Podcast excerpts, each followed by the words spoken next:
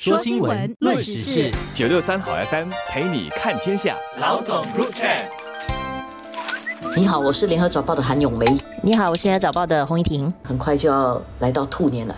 然后这个兔年呢，有一个领域啊，是看起来会有比较好的消息的，那个就是新加坡的这个旅客人数啊，尤其是人次啦啊和收益，今年预料会回到疫前的百分之七十五，不会回到百分之百，其实也不奇怪，因为估计整个世界要在疫情比较稳定呢，大概是要进入今年的第二季以后嘛，就是四月以后才可能比较稳定，所以呢，大概是前面的百分之二十五是不太可能会恢复的，所以疫前的百分之七十五，这个应该是指日可待了。而这个主要呢，是可以看到中国的这个边境开放之后呢，会带动本地旅游业的那个复苏，这个是一个应该是一个最主要的因素。因为过去几年呢，我们的旅游业下跌最严重的部分就是中国旅客的部分。像我们很多人都知道，其实中国旅客是本地的十大就是旅客来源地之一了。在疫情前的话，其实每年都有三百多万中国旅客来到新加坡。但是因为现在呃，虽然是说有了这个复苏的迹象啦，不过中国也刚刚开放了，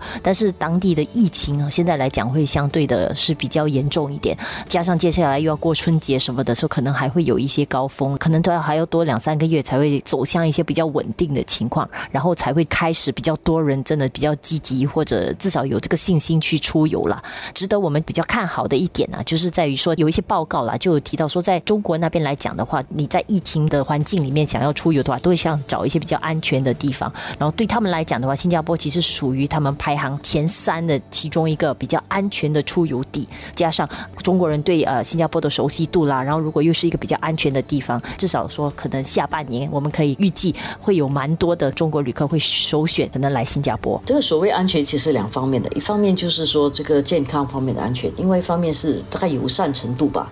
因为这几年这个世界的地缘政治的关系啊，可能一些欧洲地方、欧美可能对中国也不是非常友善，所以他们的旅客大概考虑到这点，可能也会觉得到东南亚一带来是比较好的，而且已经几年不能够出游了嘛，当然一选择先去选择呃一些比较放心的地方，这是很合理的。那另外一方面呢，其实我们回来再看哦，这几年不只是中国旅客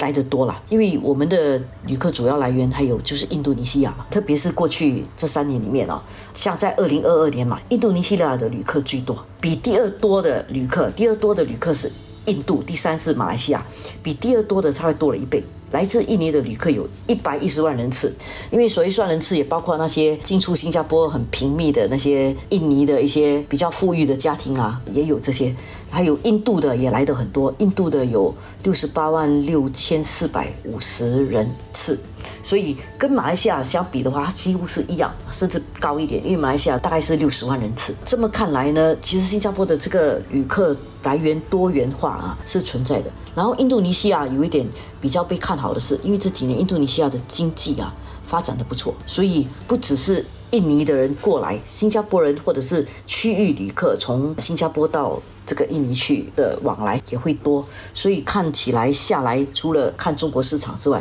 印度尼西亚市场也是一个需要密切注意的。然后另外一方面就是印度，因为印度也是因为经济的关系，所以往来比较多，而且印度的比较富裕的旅客也慢慢多了起来，所以比较豪华团呢，印度的客人也是挺多的。说新闻，论时事，九六三好 F M 陪你看天下。老总 Group Chat。其实我们的旅客分布来讲的话，就是其实三分之一是来自这个东亚地区，就是说了中国啦、日本啦，还有啊印度这些地方。那么另外三分之一呢是来自东南亚，那么还有其余三分之一是世界各地，所以看得出这个旅客的这个呃分布来讲是非常的多元化。自己觉得可能作为新加坡人，你待在这边，我们每次放假就想出国，我们觉得啊这里这样闷，怎么会有人想来这里？我们都巴不得想出去。但是其实我觉得认真去想，对外国旅客来讲，其实新加坡确实是有它的吸引力了，就是无论你是来自世界哪一个地方，其实这里因为很多元，这里提供的一些饮食啦，或者一些文化的一些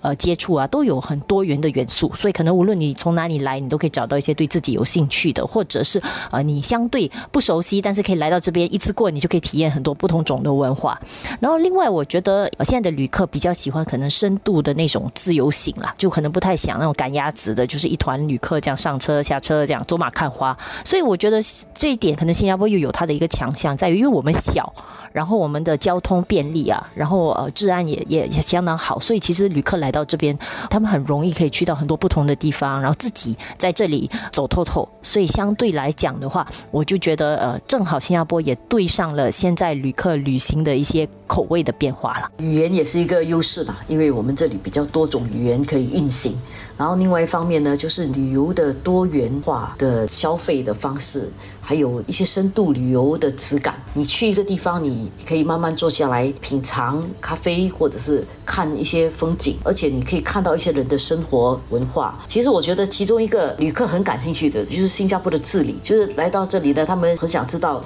新加坡人是怎么生活的，新加坡人的消费是怎么样的，新加坡人的住宿是怎样，新加坡人怎么过这相对比很多地方都舒服的这个生活。所以这一点呢，也是一种旅游的一种体验跟一种质感。因为现在呢，走马看花式的那个旅游其实已经太普遍了。如果你没有去过一个地方，你大概是走马看花一次。但是现在世界上出国旅游的人越来越多，很多地方人家都去过，现在要深入去了解一个地方的文化跟生活，还有它的制度，这样的一种旅游是更能够吸引人的。那么所以如果我们看到那些旅客来我们这边的话，其实他们的主要消费可能大家也会有点兴趣到到底我们在哪一方面赚到这些钱。当然有一大部分的花费可能是在于可能机票啊、交通费，这些这些就相对大笔的。第二多的其实就是住宿啦，本地的、呃、有规模的酒店来讲的话，其实、呃、住宿费其实不便宜啊。所以旅客来的话，如果选择这些酒店的话，当然花在住宿的费用也不少，还有就是购物啊、餐饮，还有观光娱乐，还有博彩方面。